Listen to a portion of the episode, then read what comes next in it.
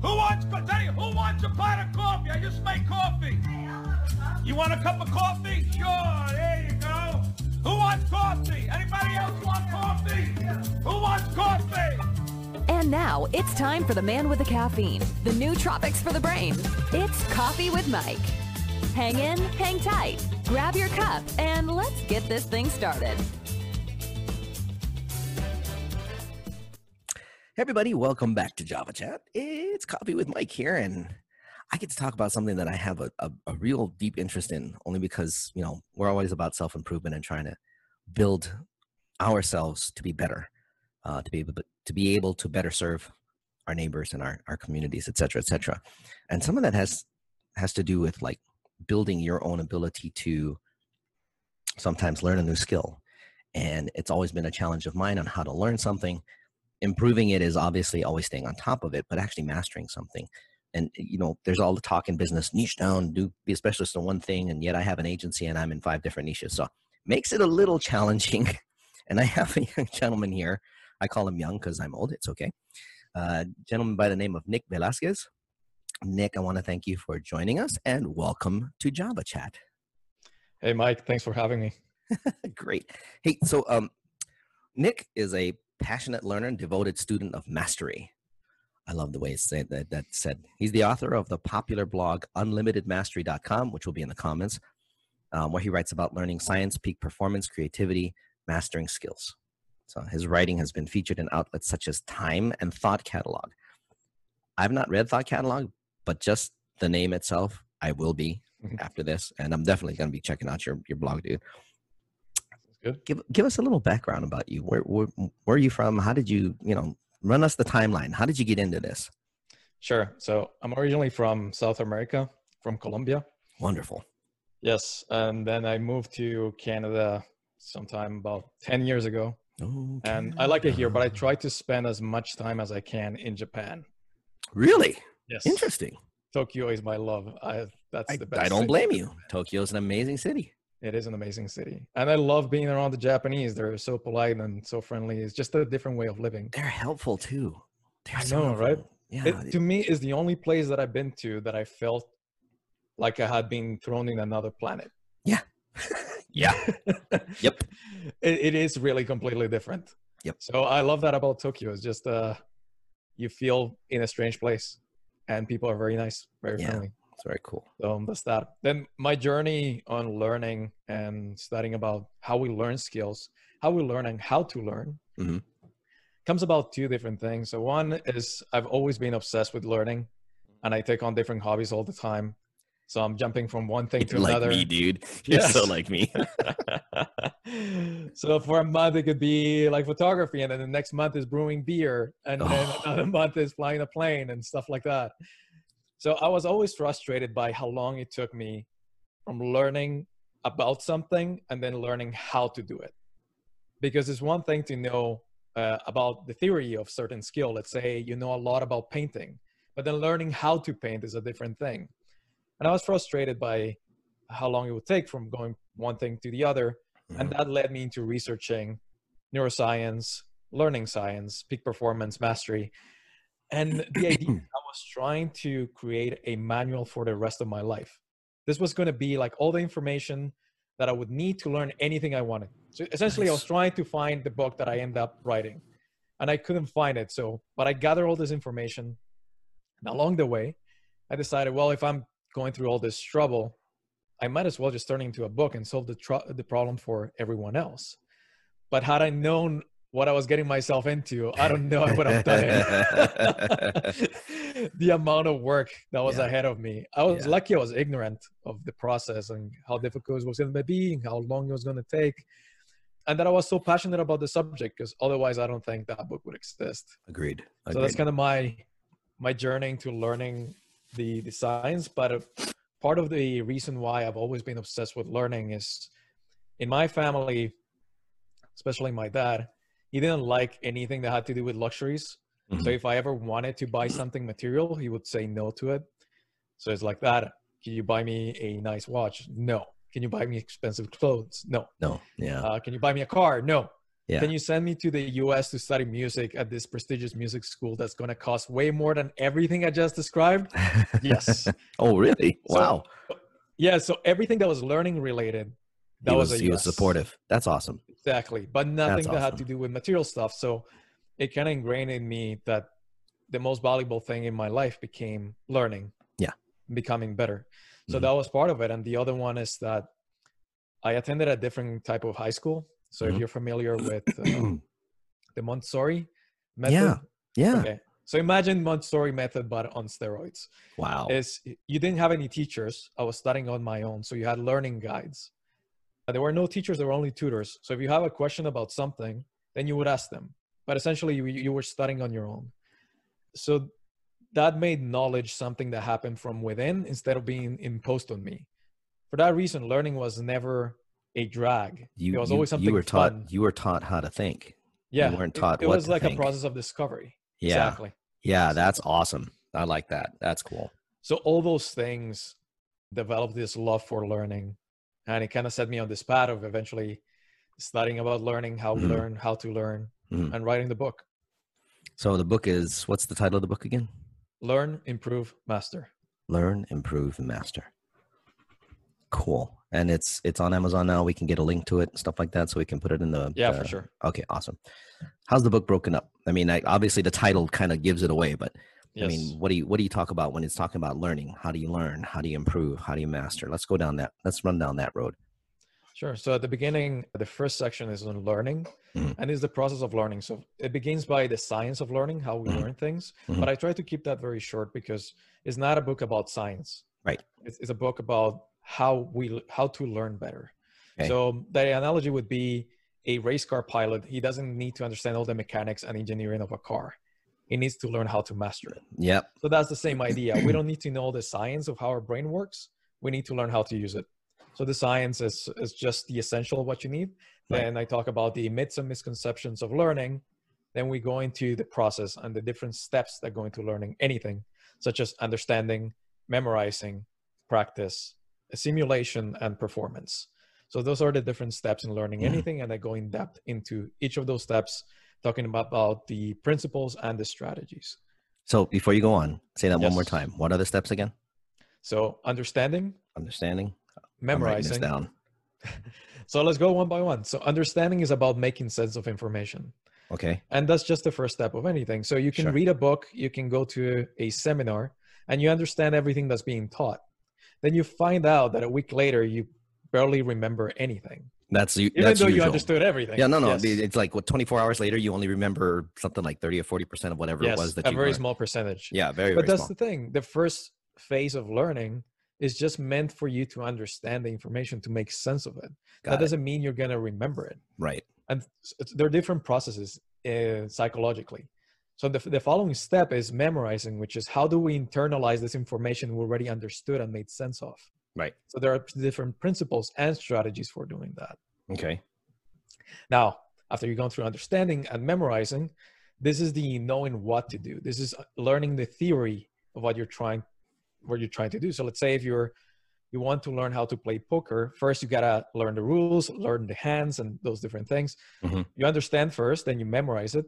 But that doesn't mean you now know how to play poker. Nah. Now comes the practice. Yeah, right. So that's the following step. Now it's putting all the theory into practice, developing our skills. So that's the learning how to do something.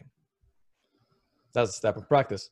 After that, not everyone has the time to go through this, but it's a very important step, which is called bridging, or we can think of it as integrated practice. Mm-hmm. And it's how do we practice what we've been learning in isolation? And how do we practice it in an environment that's more realistic? So for someone learning sports, let's say you're learning basketball, mm-hmm. then you're learning how to shoot your two pointers and you're practicing that on your own and you're doing it for hours.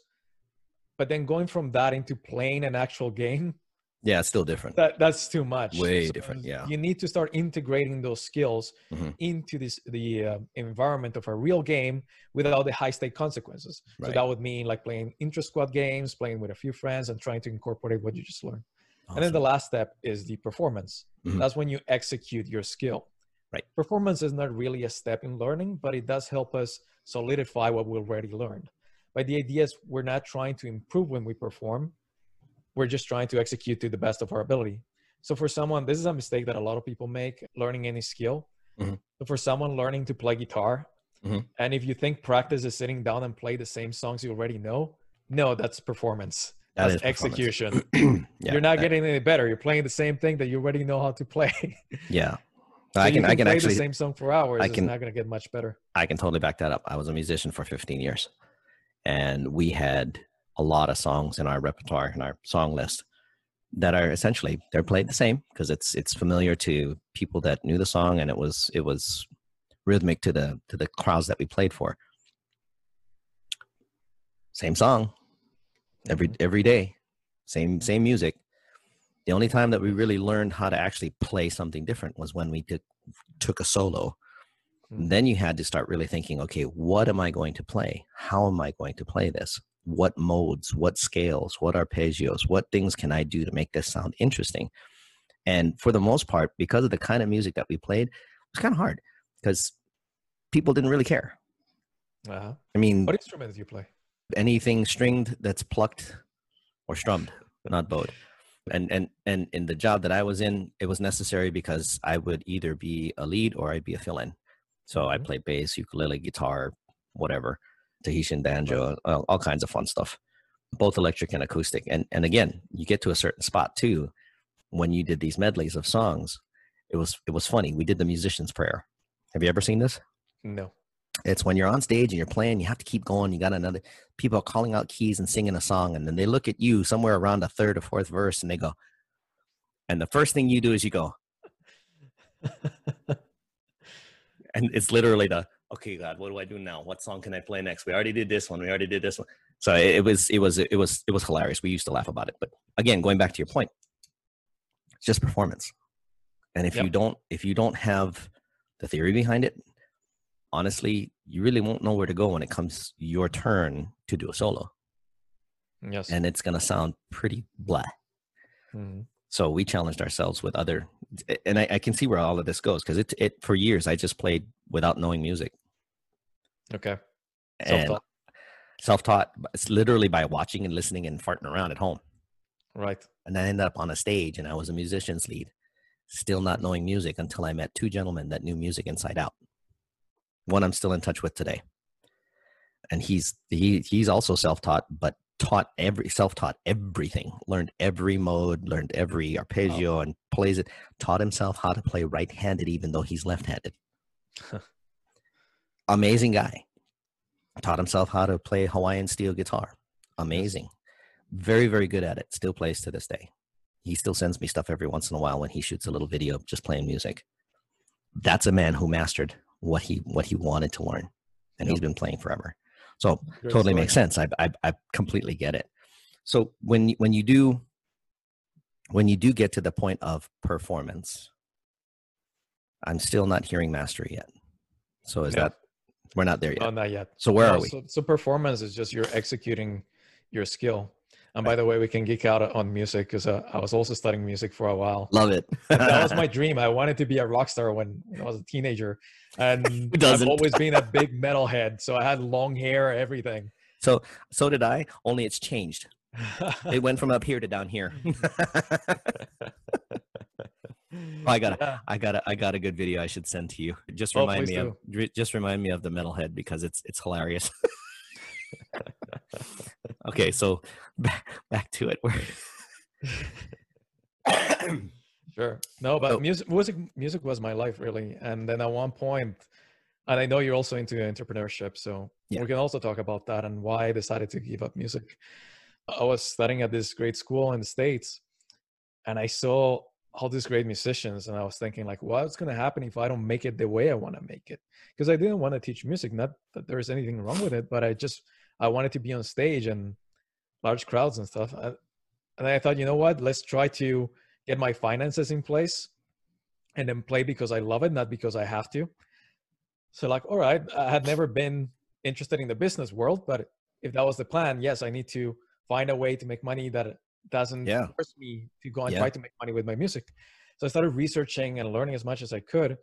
And it kept coming up that most people or most very wealthy people had made their wealth on real estate or kept their wealth in real estate. Yeah. So I thought, okay, that's it. And that's how I ended up in real estate. But I have no identity attached to real estate. Right. My identity is more attached to music and to arts, writing.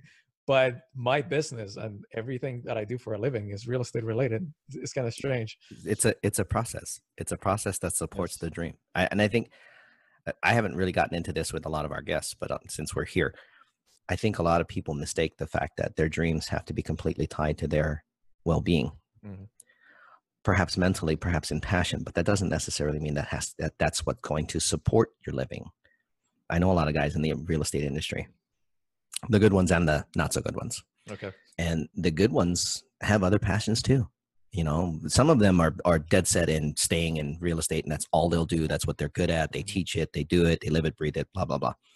But I know other guys that are investors and they're musicians. They're, you know, they, they like to fly jets, you know, they're private pilots and stuff like that, yes. but their money isn't tied, or their identity, like you said, isn't tied to that.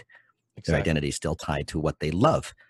And I, I think if more entrepreneurs remembered that your identity isn't necessarily tied to your, your income or what generates income, even though you may have a persona in it, mm-hmm. even though it's yeah. not tied to that, it may, it may be necessary. It's just something that needs to be done. I mean, my identity is still in music. I'm a published musician. I actually have a, one song. I have one song. It's awesome. Published. It's, it's both on Google Play and on, and, and on iTunes. So I have one song, so I can call myself a published artist. I'm, I'm proud. Um, Congrats. That's, that's my passion. My income is tied to a marketing agency. Mm-hmm. You know, that's, that's where we make our income. I also have other investments in, in other things. You know, I have shares in a tech company. Okay. Heck, I, yeah. I don't know that much about tech. You know, I'm not, I'm not a programmer. I mean, my business partners do the programming, web, web building and stuff like that. My passion is talking to folks like you, and music. So I think if yep. I think if people made the the people understood that what you just said, it's not necessarily going to be tied to your identity, what you make money with, in order to feed your passion, mm-hmm. they might not have such anxiety over it, because I still see some people do. You know, they yes. they don't they don't live their best life. They they they grind themselves into the floor and they forget about the rest of it. Mm-hmm. I, I haven't. I still sing. I still, you know, when I get a chance to sit down and play, I play, because it, it matters. It's, it feeds the soul. Does that make sense? Yeah, exactly. It makes perfect sense.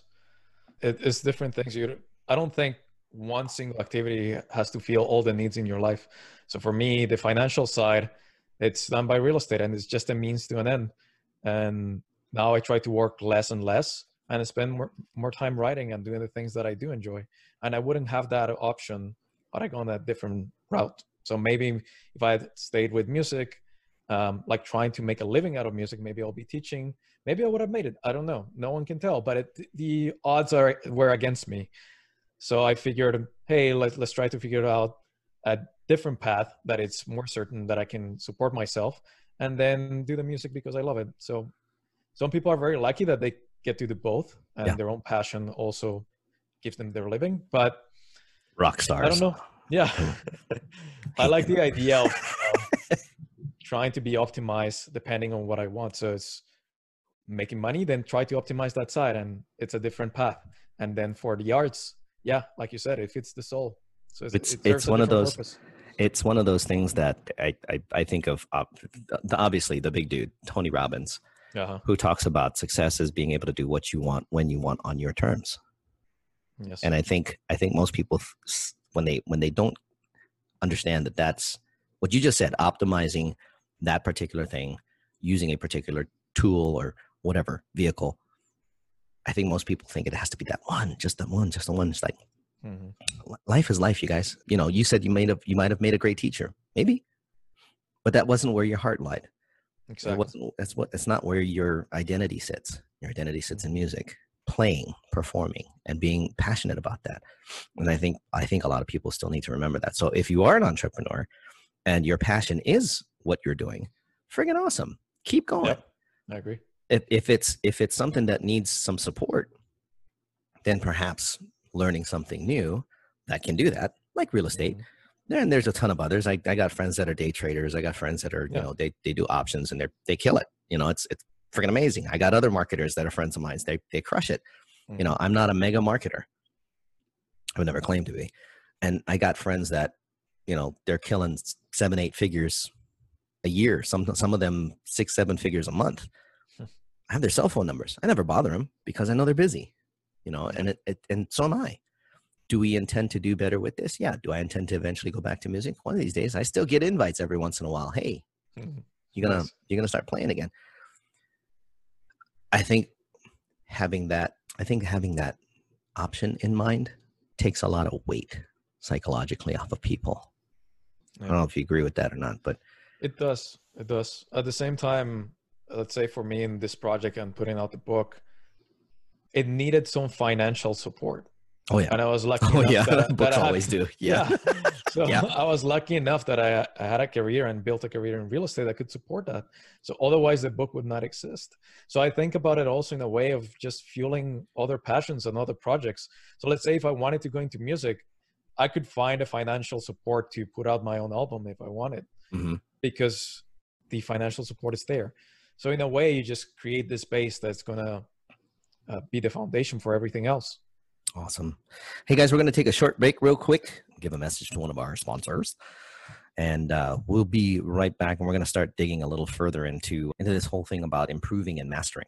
Cause I want to, I want to go dig on that, how to, you know, there's, you talk about improving memory and things of that nature. So we'll be right back in just a short. And we're back. Here we go. We're back here with Nick Velasquez, uh, author and passionate learner, devoted student of mastery. I dig that. Devoted student of mastery. How does one become a devoted student of that? You become obsessed with the subject. So it's a subject that can be studied like anything else, like either anthropology or psychology or nice, geology. Nice, nice, nice. You're looking at it from the outside, because I would not consider myself a master in any skill, although I had to live by some of the strategies that I talk about in how to pursue mastery, but I am not a master by any means, but it is a subject that can be studied. You study the masters, you see what they do, their practice strategies, how they approach their craft, all these different things. It's like anything else, you study it. And it's been my obsession for, for many years now. That's interesting that you say that, because I know I know a lot of masters in the martial arts world where they're masters in the martial arts world and even they won't claim it. Mm-hmm. Because their whole thing is consistently improving. Correct. And I think that, I think personally, that's a personal opinion. That's part of the definition of mastery. It, it is, is continually seeking to how, how to improve something. You're absolutely right. There is this concept in Japanese, it's called Kaizen. Yep. And Kaizen. It's the never ending search for improvement. And yep. I talk about that too. So other people may call us masters, but we should never do so ourselves. We should always remain apprentices. Yeah. And that's also a feature of, of any true master, that they will never call themselves a master, because they know there is always more to do, more to learn, more to improve. So it's kind of a funny thing, because it's just a label that other people can give us, but we should never give it to ourselves. Yeah. And that's, and that's fine. If somebody wants to call you a master, that's cool. But the true, the true, the true master is always a student. Exactly. So we, we, we look at it from the standpoint of like one of my buddies, he was always, even though he had a normal job and he was like, he was a sixth, I, he, I think he actually made seventh rank. He was the grand master of, of a, of a certain system. Mm-hmm. And, um, he was always looking at doing something to improve this, the style, the, the practical, the practical use of things and how to, how to use it. And, and theirs was a street fighting style. Even so, it was a slight mixture of certain things. Very still, still ba basically traditional. But he was always looking for something new. He, he'd come back to the, and while he wasn't actually teaching in the dojo, he had his own black belts that did the teaching. He would come in once in a while. He would sit with them. He's going, you know, yesterday at work, I was thinking about this. And then they, they, they, he said, I want to try something. And they would get up and they would work with him. And the, he says, there's, there's always revelations. Mm-hmm. There's always something new. There's always something better, or there's, there's something better for a certain situation. Yes. And I think that goes for anything. In entrepreneurship, you're constantly having to look at, it, is it time to pivot? Is it time to, to introduce something new? Is it time to change something here? Is there a process or protocol that we can do better? Uh, yesterday, classic example, one of the one of our team said, hey, we need a new, we need something that's a little better on our video editing. I'm like, okay, what do you got? And they threw, threw out a couple, and we found one that just makes sense. And it's better than using one of the Adobe products, which is expensive for one, mm-hmm. and very, you know, heavy learning curve. This other one's got templates, and all you got to do is put in a few things, and it looks like it was done in Adobe. I mean, oh. very close. So it's like, okay, here's a more efficient way to do this. Now, does that mean that we're mastering the skill of, of video editing? No. In fact, I, I can't really have them do that because I, I don't know if you know what it takes to edit a video, but damn. I, yeah, for, here's one of those things I'm going to suggest you not try to go learn if it's not something that's a passion, because right. damn. So it's, it, it, it becomes, but it, going back to that mastery, everybody would call him Master So-and-so, Master So-and-so, Sifu, Sensei, whatever. Mm-hmm. And they would, of course, they would accept that as a, as an address out of respect, but they would never call themselves that. No. When in fact, a few, a few of those masters, I'd call dad or uncle, because they would look at me at, at, at, of the times that we sat down and we talk, and they would look at me and they go, "You're not normal." I'm like, "Well, whatever. We gave that away." You know, I'm I'm an amiable zany. They said, "No, you're not normal," and I would I would call them that. They'd be like, "Don't call me that." I'm like, "Is it because I'm not your student?" They says, "No, because you shouldn't be calling me that. Here, he, you you should be calling me something else." So eventually it just became family. Yeah, it, which is an absolute honor. I've never studied any of them. I just, I have such a easy way of connecting with them. It's, it's, it's uncanny. And you can learn. I mean, I've seen them and I've watched what they do, what they do. I know what works and I can figure out how to do it. And in some cases, I actually did train with a couple of them, although I never were, I, I wasn't their actual student. There were times where they they come up with this idea. Hey, can we try something? And I, of course, my first thought is, oh shit, ragdoll, here it comes. But I would get to learn these things that were either very basic or somewhat advanced. And then they would look at me and go, and you can't tell anybody. Huh. Why did you show this to me? Why didn't you show this to your black belts? This is because it's not ready yet. And and that's, I think, ooh, that runs down a, a, a rabbit hole. Perfectionism. Yes.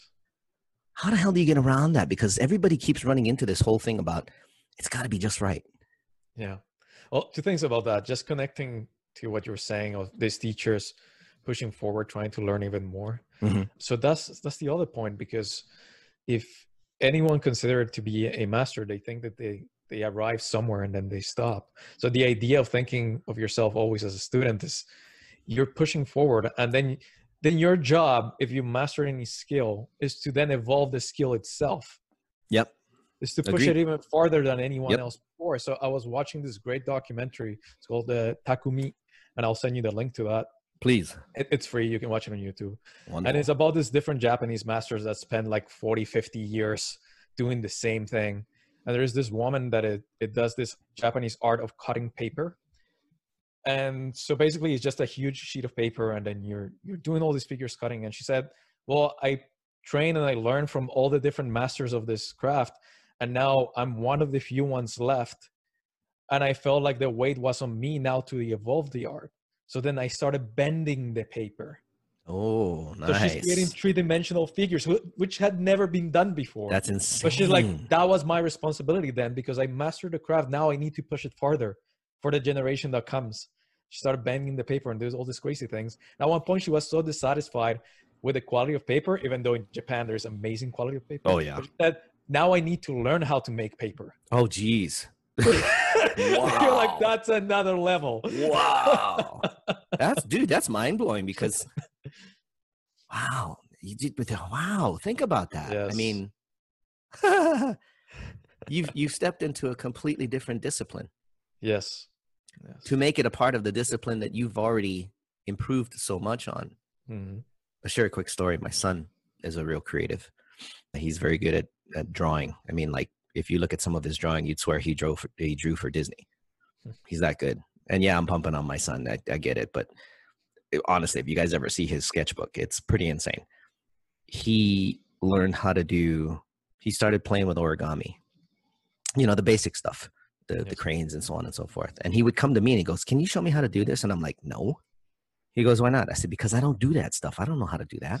I've never learned it. I don't, I don't understand it. I don't get it. Yeah. And um, one year, every year we would go to this thing called Aviation Nation that's held over here at Nellis Air Force Base.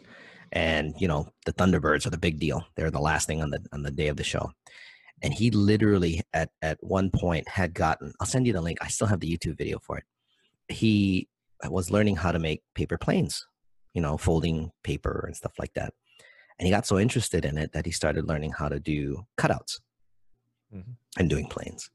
And he started learning how to start doing the three D versions where you can fold the pace, uh, paper more intricately, and started making planes, and they flew. Hmm. So one year we went to Nellis and he had brought two of the models that he had built that were folded and bent, just like this, this person that you were describing. Hmm.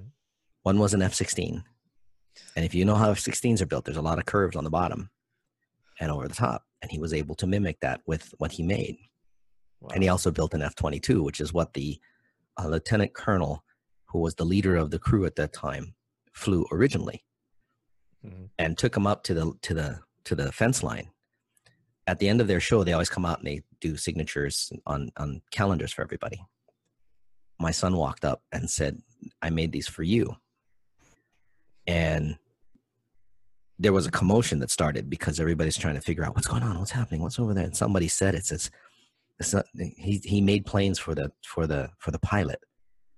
And everybody just, you know, the whole ooh ah thing. Mm. And the, the Lieutenant Colonel looks over and he goes, wow, you made these? He goes, yeah, they're for you. He goes, what? You mean I can keep these? He goes, yeah. And you want to talk about a boy that was just in absolute elated heaven, because the Lieutenant Colonel looked at it, was happy, thanked him, and I've obviously got the signature, et cetera, et cetera. But I'll send the link to you later. It's it's probably one of the coolest uh, videos I ever got to make. That's a great story. Uh, but again, and she went beyond that. He's never thought about doing, I need to learn how to make paper. But that's, again, that's like, that's next level shit, dude. It is next level. But a lot of things in Japan are like that. They have this obsession with quality. Yes, and they do. Attention to detail.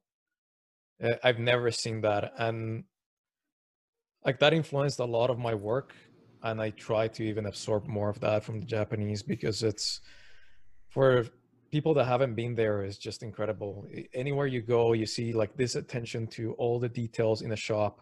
I, when I'm there, I wake up very early, like around four a m or so, and I go work out, and I'm walking the streets and I see this guy like washing the street. He, he's not, he doesn't work for the city. He's just washing the street in front of his shop. And then I see him again vacuuming the sidewalk in front of his shop. Yeah. Just so everything in front of his shop is on point. Yeah. Like, wow, it's, it's just impressive. And they're so present. That's the other thing.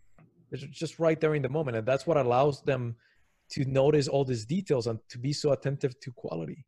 Interesting that a lot of places in this world aren't like that. They're not. And this is something that I, I keep trying to preach. Please be present.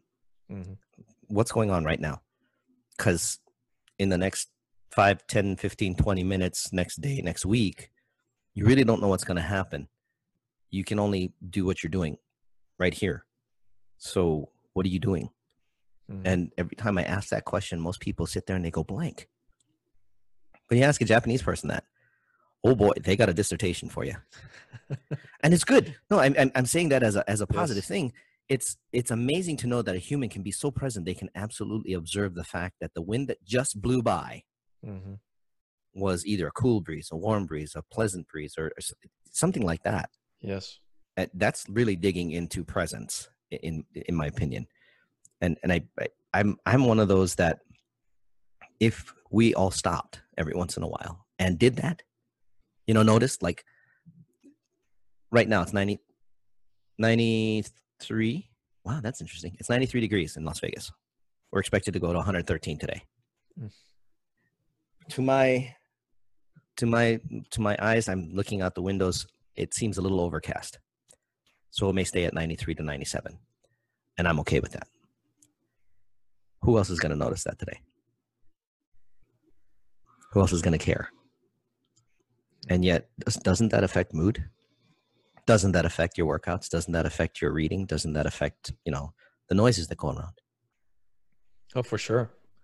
And that's, that's something else. I think we, we developed this idea that it's every, everything kind of goes on in our mind, and we're mm-hmm. trying to ignore the effect that the environment has on us. Mm-hmm. But the environment is so powerful that is the driving force of one of the most incredible feats of nature, which is evolution. Mm. So the environment shaped the physical and, and psychological forms of every living being on Earth. Yep. And we think that is not going to affect us. Yeah. That it's yeah. all within our mind. No, the environment has a very strong influence on us. And if we're not connected to that, not tapping into it, and recognizing how our mood fluctuates with it, how our habits fluctuate with it, then we're just lost. If we think it's all just in our head, it's not. We're part of this thing. We're connected to the environment. We're connected to our surroundings. Yeah. I, I a lot of people just kind of pass it off as that's just there when they forget that. So are you. Yeah. And I, I'm serious. I, it, it's yes. like one of those things where people, you know, they think, well, I'm, I'm a, when they say environment, they, they people, especially in this country, people think environment has to do with your social or, or that kind of stuff. That may be a part of it, but that's not all of it.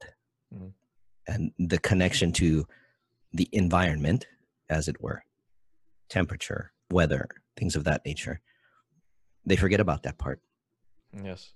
And it's so important. Like for me, coming from a country where the temperature is the same all the time, because we're right in the equator. Mm-hmm. And so the weather is kind of a known thing. It's either it's raining or it's sunny. And, and that's pretty much it. Wet season and dry season. That's about yeah. it. But then coming to Montreal, where we have such harsh winters yeah. and then very hot summers, you see it, how everyone changes. Yeah.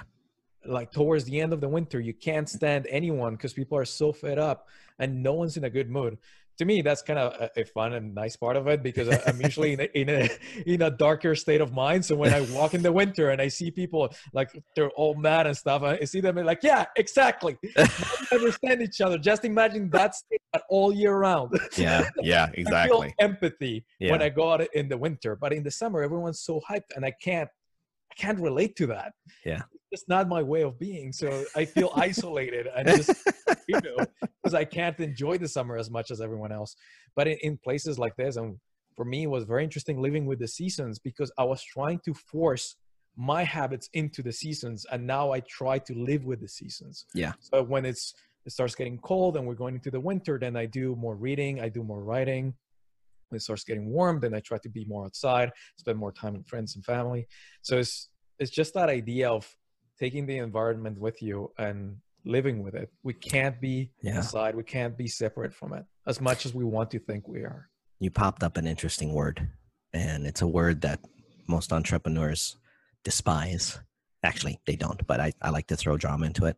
Um, it's a word that most people like to despise, and it's called habit. Yes.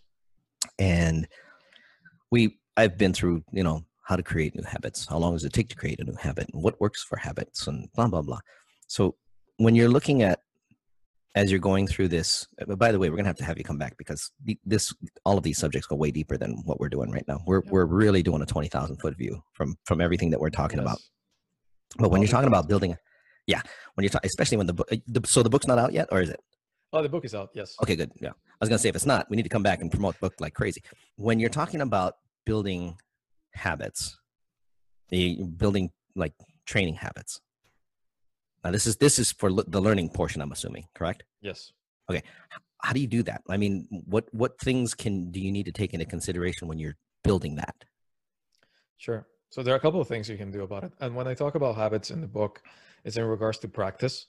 So many times we take on a new skill and we're dreaming about how fun it's going to be once we're good at it. But then we realize the work that goes behind it. And that's when people quit. Yeah, because it's not fun. That's when they run away. Exactly. It's, there's no fun in that. Yeah. So I talk about building the practice habit, which is really important. Okay. And so there are a couple of things to do there. Uh, one of them is First consistency and then intensity. So the idea is start small, and you're doing, let's say you're practicing three times a week for half an hour or one hour, and that's enough, and let it go like that for a month or two months. And then once you feel comfortable, then you add the intensity. Where people make a, that mistake a lot is that they try to do too much too soon. And you see this often in working out, especially at the beginning of the year when oh, everyone yeah. was doing their oh, yeah. resolutions. Oh, yeah. Like, I'm going to go to the gym for four hours every day. Like, no, man, that's, that's not going to work. You're not a power lifter. Stop it. No, no, you're going to burn yourself out. So it's like, start going. If you want to go every day, then go every day for twenty minutes. Yeah. But not an hour. And then you build. So first consistency, then intensity. And the thing is, it can take anywhere from twenty days to six months to build a new habit. So you got to keep it going. And, and habits are built, same idea, on consistency. I, I heard you do often. I heard that the average time, average time, listen to this well, folks, because this is the average time it takes to build an actual habit, is somewhere between sixty to sixty-six days. Folks, please take note of the word average. Mm-hmm. That is a, that is an accumulation and a, and a, and an average of how many different people did different things to create a new habit. sixty-six days is not yours, or maybe it is. You might be the six month person. You might be the twenty minute person, because there are some people that can pull habits out of their butts in less than, you know, less than an hour. It happens. Mm-hmm. That doesn't make you any less than them or any more than them. That doesn't make them any more than you or less than you. The average is somewhere between sixty to sixty-six days for one to stick. What he just said made absolute sense and backs it up totally. Consistency. Yes. And, and beginning with twenty minutes in the gym, dude, that's really all you need. If you're doing a half hour HIIT training, guess what? You're done. Mm-hmm. Do that three times a week. Watch what happens to your health. Yes. I work out every single day, and I don't work out for too long, about thirty to forty minutes. That's really and the reason I do it every day is because it's easier for me to keep going than to stop and restart. So it's easier for me to work out every day for thirty minutes than to work out three times a week for an hour. I see. I swear that's a human condition. I'd say so. There's this quote from, I think it's Andy Warhol, and he would say, it's either every day or never.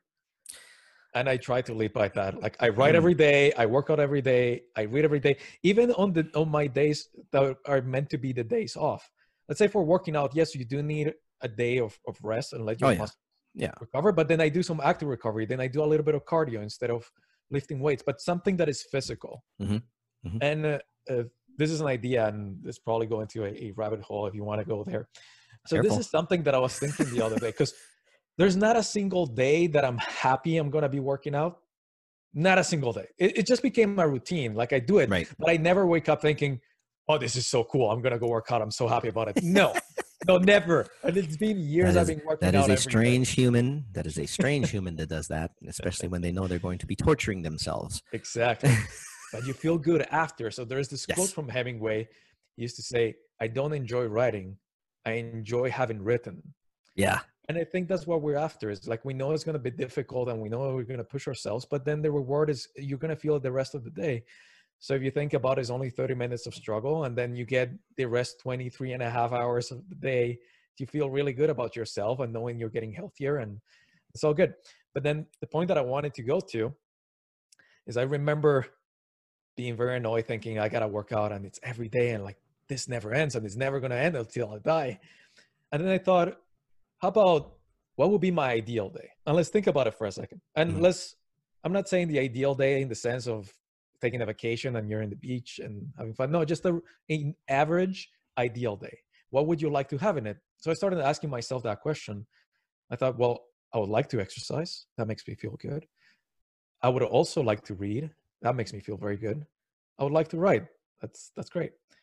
So why, if all those things are part of my ideal day, why wouldn't I want to do them every day? Why would I need a break from them? That doesn't make sense. And that's right. why I do it every single day. There, there's, there's no Sunday that I take off. Why would I take off? In my day off, I would like to do the things that I already identified as the things that are part of my ideal day. So sometimes it's just switching a little bit and thinking, it's not that you have to, it's that you want to. It's right. not that I have to exercise, it's that I want to exercise. But after we do it for so long, then we start thinking, oh, it's just something I have to do. And we change the narrative and we change the outlook. But when we switch it back and saying, no, I'm not doing it because I have to, I'm doing it because I want to, and given the choice, I would like to live the days of my life doing this activity. That's, it's an interesting point you make. And, and I'll, I'll add on to that by saying that there's certain things that I grew up with where it wasn't I, just that I want to, but I get to. Yes. That really changes a frame of mind when, when you can wake up in the morning and say, wow, today I get to play music. Mm-hmm. A lot of other guys out there can't. They yes. have to go, they have to go to a job that they're not really happy with. You know, I, even though I know I got to play with a couple of guys that are really challenged at playing music, I still get to go play music. I get to go to the gym today, even though I might have a shit workout. Mm-hmm. I get to go to the gym today. I get to read today. I, th I think when you, when you put your frame of mind in a place of, you know, it doesn't have to be like this. It could be a lot worse. I mean, a lot worse. Yes. I'm, I may not be able to go to the gym. You know, I've got friends that are disabled. They, they can't work out. I mean, you put something in their arms just to carry, it's painful. I get to go do these things. And, and I, I, again, I'm totally with you. I, I get that. When we, when we look at the perfect week, I can't remember who said it, but when you, when you get to do your passion every day, it's no longer a job. Now it's work, and we put the work in because yep. we enjoy it. Does that make sense? Yeah, it makes perfect sense. And you do it every day. And that part that you said of I get to, that's something, yes, I've heard it a couple of times from people in personal development is switching. I think even Tony Robbins talks about that. Mm-hmm. The switch yes. your perspective from I, ha from I have to to I get to. Mm-hmm. And I was thinking about when uh, doing that exercise of the ideal day, and I figure, yes, and but I wanted to take it a little bit further because it's not just the I get to, because the I get to implies a, a choice, but the I want to implies a passion, a desire, a desire to do it. That makes sense. So, so both of them, it's both I get to and I, I want I to. Like, I like the next level of I want to. The, yes. I think the I get to is the permission. I think the yes. I want to is the direction. Yeah. Yeah. That is your purpose. Is this is what I want in life. So it's not like, oh, I get to spend time with my friend. It's I want to spend time with my friend. So part, it starts with I get to, because yes, first you need to have that option. Yeah. So for me, in like say talking to my mom who's far away and, mm-hmm. and we talk often, mm-hmm. and it wouldn't be the just the I get to, but the I want to. So I think it just pushes it a little bit more. But both both steps are important. So at this point, we get to take one more break for one more message. And we'll come back and we're going to, we're going to wrap this up. We're going to talk a little bit more about raw talent and how that fits into mastery. And then we'll, we'll wrap it up and we'll figure out where we can find you and how we can get your book and all of that stuff. Okay. We'll be right back, guys. And we're back. We're sitting here having a Java chat with Nick Velasquez, author of Learn, Improve, and Master. Anything for that matter. That makes sense. And we were just talking a little bit about some of the philosophies about being able to, getting to versus wanting to. And earlier we were talking about it. We ran down a different rabbit hole, but I want to go back to it. And I know you do too. And that's talking about perfectionism. Give us your, give us your perspective on that. I want to, I want to know what you think. Sure. So um, there is this very popular line that's been said many times now, especially in tech companies and entrepreneurs, that said that done is better than perfect. And well, yeah, perfection is a trap. Yeah, yeah. First, first of all, you, you can't get to perfection. It's impossible. And most often it's just another form of procrastination uh, brought by fear. Yeah. But to me, the idea of just getting something done, like rushing through to the finish line just to get it over with, that's mediocre. Mm-hmm. So it's not the point of just getting it done. Like if, if you're just trying to get it done because you don't want to do the hard work, mm-hmm. that's very mediocre. So the idea that I'm proposing, and I talk about it in the book, that I've seen from studying the masters, is that they strive for bestism, not perfectionism, but bestism. Is have I given the best that I could possibly give? If the answer is no, you keep improving. Yes, it is hard work, but that's what you're meant to do. And when you get to a place when you know you gave everything you got, like when you left everything on the field, even if far from perfect, that's when you stop. Yeah. So as a, as a personal story, when I was writing the book, I took this short section. It might've been like three paragraphs or so. And I rewrote it close to forty times, and I couldn't make it any better. And at one point, just on that last, that, that last attempt, I went, I don't have the skill as a writer to make this better. Right. This is the best that I can do. It's really far from perfect, but this is the best I can do given my skills at the moment. Mm-hmm. And that's when you stop and move on. Beauty. So the idea is you're not trying to reach perfection. You're trying to give your best, even if really far from perfect. And deep down, we know where that is. We know if we gave it all. We know if we really tried. But then we do need to move on and saying, I should not be striving to be perfect because that's impossible. I did my best, and that's all anyone can ever do. And now it's time to move on. I, I, I love that definition. Uh, if I can add to that a little bit, perfect for you doesn't necessarily mean perfect for others. Yeah. What you, what you think may be perfect may also not be what the market wants if you're trying to sell something or build something for as a solution, as an entrepreneur. I know a lot of entrepreneurs go through that one. Oh, this is perfect. Why isn't it selling? Because it's perfect in your eyes. Yep. But the market doesn't want it yet, or doesn't understand it yet, or doesn't need it right now. You may be ahead of your time. You may be behind your time. I, I have a, a good friend of mine who's an angel investor, and he started, he started a business, I think four or five years ago. Great concept, big competitor in the, in the emergency industry, would have been huge. Didn't quite make it. And then somebody said, hey, maybe we should try this again. And he's like, hmm, let me try something first. And he went out and he literally invested five figures to have a study done to see if it was worth bringing the thing back or not. Mm-hmm. And he was told it was too late. He said, don't do it. You're going to throw good money after bad. Just let it go. I, I, and, and he did. He let it go. He cut it loose. He told me about it later. He says, I feel bad because we're investors on it, but I'm not going to put more money into something that's not going to work. Uh-huh. So perfect product, I can tell you, I knew what the product was going to do. It was a perfect product, and it would have done smashing had they got it out in time. Perfect for you doesn't mean it's perfect for everybody. So don't get stuck on that one, but giving the best that you can at any given. That was a definition I had one time. I was, I was asked a question in an interview years ago. What's your definition of quality? So I'll ask you that question real quick, and then I'll tell you what mine was. What's your definition of quality? I think we have all of, all of us, we have this internal sense of what our best can be. Mm-hmm. And so there is the internal and the external quality of it. So for, for one side is, if I give in my best, I consider it to be a work of quality. Absolutely. It might not be quality for someone else, but mm-hmm. it is the best that I could do. Yep. So we kind of need to divide it in two, because one thing is object, objective quality. And yeah. when everyone regards something, let's say a painting, and be like, this is quality work. Mm-hmm. But the other one is my, my absolute best attempt. And that is my highest point of quality. So there, let's talk about it in this sense. There is a lot of this discussion of top performance or mm-hmm. peak performance. Mm-hmm. Yeah. I don't play basketball. I don't know how to play basketball. If I went out on the court and I was on the zone, like I was playing the best I could play, that's peak performance. It still yes. sucks, but it's, but it's my best. Okay. So there is, there is a mistake. In thinking, don't ask me to do a layup. It'll never happen. In thinking that peak performance means mastery. Peak performance is just you're operating at your best, even if your best is really below standard. Right. Well, and, and who's standard? Yeah. It's, yeah. I completely yes. agree. Yeah. My, my definition that was asked that was in the job interview was, it was, it was with reference to delivering quality of service or quality of product. Mm-hmm. And the answer that I gave at the time uh, was the best possible service or product you can offer at that moment in time. At that moment in time is what got me the job. Yes. And, and it, and it, and it addresses the same. It's, are you giving your best right now? Yes.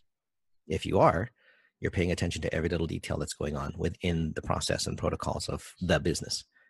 And it was working for a very large company that, that deals in deliveries. Yep. This is that idea of bestism. Yeah. We try to do our best. And there's this concept in Japanese, it's called Kodawari. And that's the name of the, the press. Uh, mm-hmm. I published the book. So Kodawari, it's usually translated as fastidiousness, but in the sense of like that things need to be right and they need to be your highest quality. Mm-hmm. Um, so people often hear this story about Steve Jobs and how he wanted all the interior of the Mac to look beautiful, even though no one was going to see it. And then everyone retells that story saying like, oh, wow, he was such a visionary, or he was so uh, demanding on quality. That's how the Japanese think about everything. Yeah, okay? yeah, yeah, yeah, they do. Yeah, they and do. He was, And and I was reading recently about like this Japanese concept. Apparently, he was a really fan. He was a big fan of uh, Japanese culture, and he went there several times and bought some pieces from some uh, Japanese craftsmen because of that idea. They always approach the things that they need to look great and they need to be your highest quality, even mm-hmm. if no one notices. Mm-hmm. So it could be something hidden in the product. No one's going to get to see it, but they know it's there. And to them, it's important to get it right. So I try to apply and take some of that in my own life and in my own work. There is this quote in the book, and it's, uh, it's kind of the quote that starts the book, and it's from Michelangelo. And I had read the quote and I thought, this is perfect. This is... This encapsulated everything that I want to say in the book. So I got the quote, and okay, don't say the quote. Don't say the quote. We'll make him read. We'll make him read the book. Make him read the book. If you want the quote, get the book. Yeah. Then I thought, well, I need to know more about this. I need to know about the context of Michelangelo, his life history, all this stuff. So I bought this biography of Michelangelo. I read the biography. I thought this is not enough. So then I took this lecture, it's like twelve hours of lecture from mm-hmm. this guy who's considered like the biggest expert on Michelangelo. He's the same one that wrote the biography. Mm-hmm. So I took his course, and then I felt like this is not enough. So I reached out to him and I told him about the quote, and we had like this discussion. He sent me even more work that he had done on different quotes from Michelangelo and the idea behind, because there's a lot of things that Michelangelo didn't say, but his biographers said he said, because they wanted him to look a little bit better. So he had two biographers, Vasari and Condivi, and both of them kind of aggrandized Michelangelo. So we don't wow. really know a lot of the details if they were real or not. Right. So we had all this discussion, and then in the end, that made me switch something in how I introduced the quote, because it said Michelangelo said. That was the original way uh-huh. I wrote it. Uh-huh. And after all of this, which might have been forty, fifty hours of work, and then reaching out to the professor and everything, I had to add the supposedly said mm-hmm. and then add the quote. So yeah. all that work was just to add that word of supposedly. I mean, it changes the whole feel of what that is. Yes, but and the point is, most people are never going to notice that, and unless I had told the story, no one would yeah. know the amount yeah. of work that I don't talk about Michelangelo again. That that's it. It's like his quote that starts the book, and then in the closing I talk about him again, but very shortly. And no one Amazing. Would ever notice. Probably people read it and just glaze over the word, glaze over the quote. It's like, oh, that's interesting, but that's the end of it. But to me, I needed to go that deep because it needed to be right. Well, that just means that you're a better researcher in what you provide. So people have an easier, people should have an easier time, especially after hearing this, should have an easier time digging into your book and realizing, yeah, you should probably pay attention to every word that he put in here. And I and think that I think that matters. I think that really matters. Yes. So to I, me, that's quality. Yeah, absolutely. This is knowing that I gave the attention to all those little details, even if no one's going to notice. They're for me, really. You'd be surprised, especially depending on how many people actually read the book over time. There are those who take little notices like that, and uh-huh. you're gonna you're depending on how far the book goes, you're gonna get opposing views, and. Yes. Some of them are going to try to call you out on certain things. And, and it's, it's interesting to see when it happens. I have a book too that I, I'm going to be re-releasing soon. And it's on business etiquette of all things, which also focuses on being present. Yes. And I, I, I guarantee you, especially with everything that's going on right now, mm-hmm. if I released that book today, I would get called out on so many platforms yep. because a lot of what being present means most people mistake for taking as political correctness. Right. And it has nothing to do with that. It's, it's really not political at all. Yep. So it, I think, I, go ahead. Then Mike, uh, what I was going to tell you, yes, people can call you out and people can find mistakes, and we all make mistakes. And I'm sure my book has tons of mistakes, but at least they're not mistakes of sloppiness. I think that's what makes the difference. That's what makes me, that's what allows me to sleep at night and be comfortable with the work that I put out. And yep. I think it will be the same for you. It's like, yes, I know there'll be things that are wrong, inconsistencies, all this different stuff, but you gave your best. So we go back to bestism. A book will never be perfect. We'll never be free of errors. As much as you try, as much as you edit, as much as you copy edit, you're going to have grammar mistakes, punctuation mistakes, factual mistakes, but you gave your absolute best. So at least someone could read your book, for example, and be like, oh, well, I found this thing that is not correct, but I, I could see the work that was behind it. I see there was an effort to get it right. And then and looking on, And, and looking on the other side of it, you know, we're both always open to being corrected. If there's a factual piece that needs to be corrected, yep. okay, bring it. Well, I'm happy to learn. I, I'm not, sure. I'm not, I'm not the master of anything. Mm. I don't know everything. I don't claim to know everything. In fact, I usually come to the table going, I don't know, Jack, you know, teach me, because there's going to be something in here of everything that I learned over the time that I've known this stuff. There's going to be new stuff. There's going to be new data. There's going to be new changes. There's going to be new norms. Yes. Just because I did my research of the past doesn't mean I know what the future is. And if, if the future has to change or has a change in store, I need to be ready to move that with it, improving and remastering. And con- like you said, continuously being a student. So it makes absolute sense. Yeah. And, and you're like right. You said, at this moment in time. At this moment in time, you being the best or giving your best, I'm sorry, giving your best, bestism, to be able yes. to bring the best information that you can possibly present should bring more than enough. I was going to say clout, but that's not the right word. It should bring more than enough um, credibility to the table for anybody that they'll at least take the time to read through it, not to go looking for mistakes, but to yes. go looking at, go, to go look at what you did and be able to turn around and go, yeah, that was good. Or eh, it was okay. Or wow, it was phenomenal. Uh, and then of course the haters that'll come out. Eh, no, no, no. You know, love those guys too. Yeah. Um, the other side of it is just taking what works for you. Yeah. So maybe you find a book that has mistakes. Like I read some books that are, that are very old and some things don't apply anymore, but then you take what's good from them. Then you apply that to your life instead of everything has a nugget in it. Yeah. But, but I think it's just easier to focus for, for many people and all these haters. It's just easier to focus on the mistakes than do the actual work. So it's easier to say like, oh, this, this is not correct. And that's why I didn't apply anything that was in the book. It's like, you're missing the point. Mm. You're supposed to take what's valuable and then use it and, and then reject whatever you don't find valuable. And that's it. And, and, and to make it even more positive, not necessarily reject, just don't use it. Yeah. That's not rejecting it. Rejecting it is like, ah, that stuff is crap. Yep. Listen, it wasn't crap when it was first out.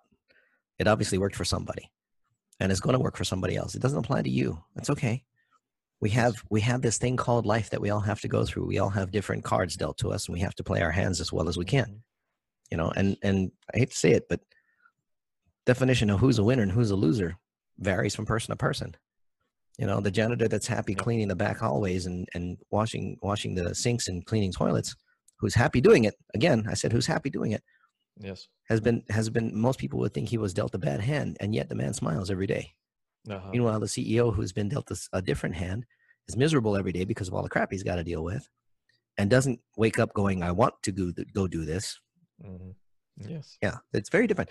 So I think, I think the best part that, or the best thing that anybody could possibly do, whether it comes to watching a video or reading a book or taking a class or learning something new, whatever that new skill is, I think it just behooves them to just go through it.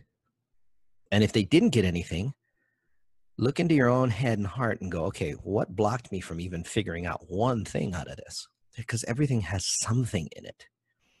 It could yeah. be one stupid little sentence. And I, I don't mean to say it that way, but it could be one little sentence. Yes. Sometimes if you, it's like that. Yeah. If, if you, if you take that and say, okay, that was interesting. What does that mean? Well, guess what? You just started a new journey. Mm-hmm. So I, I think that's pretty good. My brother, we have hit that mark. All right. We are there and fast. I don't think, I don't think we're even halfway through, through what we're supposed to be talking about. Uh, I'll, I'd, I'd like to have you back. Um, awesome. I think, I'll I think we got a lot I'll more to talk, back. Especially talking more about the, uh, the improve and, and the mastery type. I don't think we got far enough into it yet.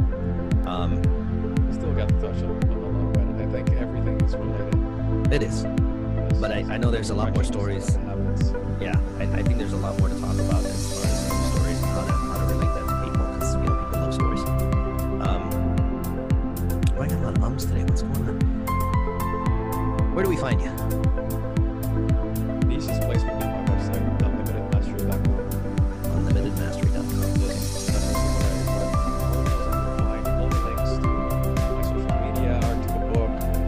That's kind of the hub. It's easier to go from there to the place where you find it. So unlimited mastery.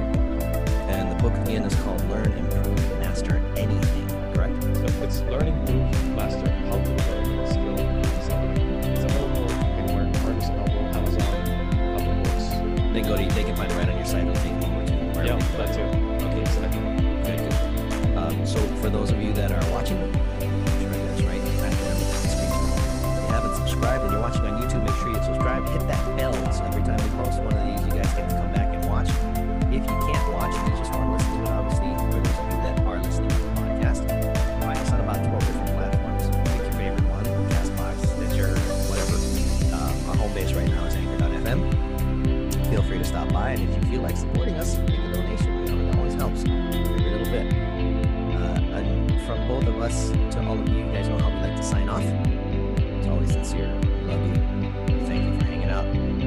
a cup of coffee with us and just chatting. So stay up, stay safe, stay healthy, and live. From myself and Nick Velasquez, ciao for now. Awesome. For more information on Java Chat, visit w w w dot java chat podcast dot com. You've been listening to Coffee with Mike on Java Chat. Tune in weekly to this podcast for the next episode. You can also download or subscribe today on your favorite podcast platform. A production of Oasis Media Group, L L C. Located in Las Vegas, Nevada. Copyright twenty nineteen. All rights reserved.